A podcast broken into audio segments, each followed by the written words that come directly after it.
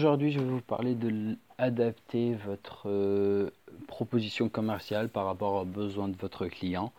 Parce que, quoi qu'on soit un business manager, un ingénieur d'affaires, euh, un entrepreneur, euh, ou même un freelance en fait, vous avez toujours un besoin client qui est différent par rapport au client que vous avez, vous avez eu le temps ou vous avez eu la chance de travailler avec.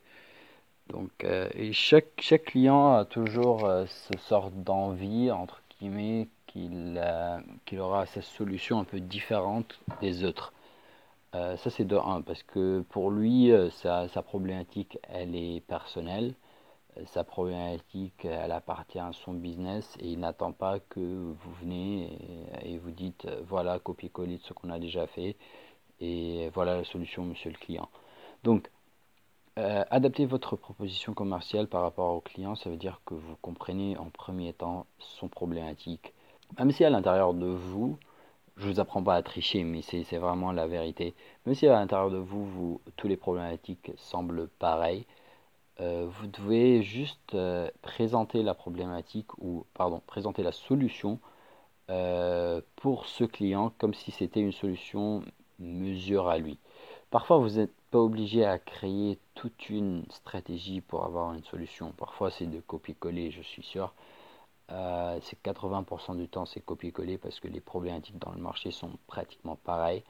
Il n'y a que certaines fois qu'on a besoin de vraiment créer quelque chose de, nouveau. Mais en tout cas, euh, comment présenter votre proposition commerciale, ça change tout. Aujourd'hui, je me suis trouvé avec, euh, avec mon client qui me dit euh, voilà, ta proposition, elle, est, elle fait ABC. Euh, mais pour moi, c'est pas vraiment adapté à mon besoin parce que j'ai raté ce point-là.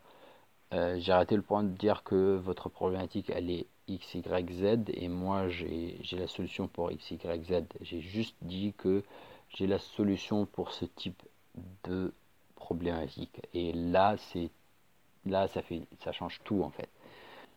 Du coup, euh, premier point, c'est écouter votre client. Euh, qu'est-ce qu'il a à vous dire? Qu'est-ce qui, qu'est-ce qui est vraiment sa problématique? Ses mots-clés. Les mots-clés qu'il utilise sont trop intéressants. Ce qu'il pense, c'est la solution, c'est trop intéressant. Que, que, vous le dites que ce sera un point positif ou un point négatif, que vous le dites que oui, votre, votre, votre idée, monsieur le client, c'était bien. On, on l'a intégré dans notre stratégie pour vous donner la solution. C'est déjà énorme. Si son idée, elle était foutue, elle sert à rien, vous n'êtes pas obligé de la mentionner. Vous n'êtes pas obligé de dire ah ouais mais votre idée c'était nul, ça sert à rien. Vous pouvez un peu présenter peut-être les points négatifs par rapport à son idée pour qu'il ne le fasse pas en même temps en croyant toujours que ça peut marcher. Si vous êtes vraiment croyant que ça ne marche pas ou que, son idée ça sert à rien en tout cas. Donc ça c'est d'un point. D'un autre point, euh, quand vous rédigez votre proposition, partez de la problématique en premier. Partez pas de voilà la solution, euh, vous faites ABC et c'est bon quoi.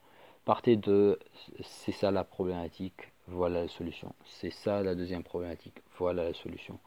Ce qui reste à faire, c'est la troisième partie qui est la plus dure, c'est euh, évaluer le coût en fait.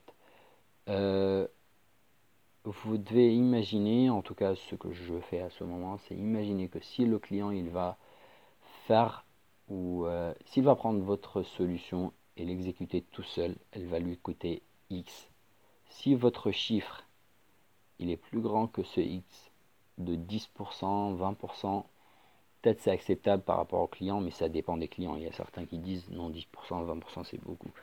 Donc soyez pas trop éloigné de la réalité que si le client il prend votre solution, il l'exécute tout seul, si c'est plus rentable pour lui à un certain degré, il va le faire. Il y a souvent les il y a rarement des solutions où le client a vraiment besoin euh, de quelqu'un de l'extérieur pour l'exécuter. Si vous avez ce type de solution, c'est génial, c'est nickel, vous pouvez faire une marge de ouf par rapport à ça. Si vous n'avez pas ce type de solution, vous êtes obligé de vendre avec une petite marge pour que le client il soit convaincu que euh, oui, c'est pas grave, je le prends en externe. Je prends cette solution en externe au lieu de recruter quelqu'un pour la faire parce que même si ça me fait gagner 10%, quelques mille, quelques je sais pas combien, mais je garantis que c'est une bonne exécution.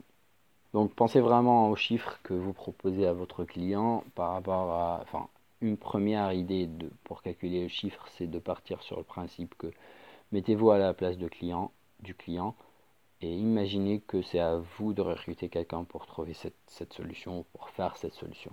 Et si la différence de prix est très élevée entre ce que vous proposez et ce que le client peut faire tout seul, à mon avis, il faut baisser votre prix.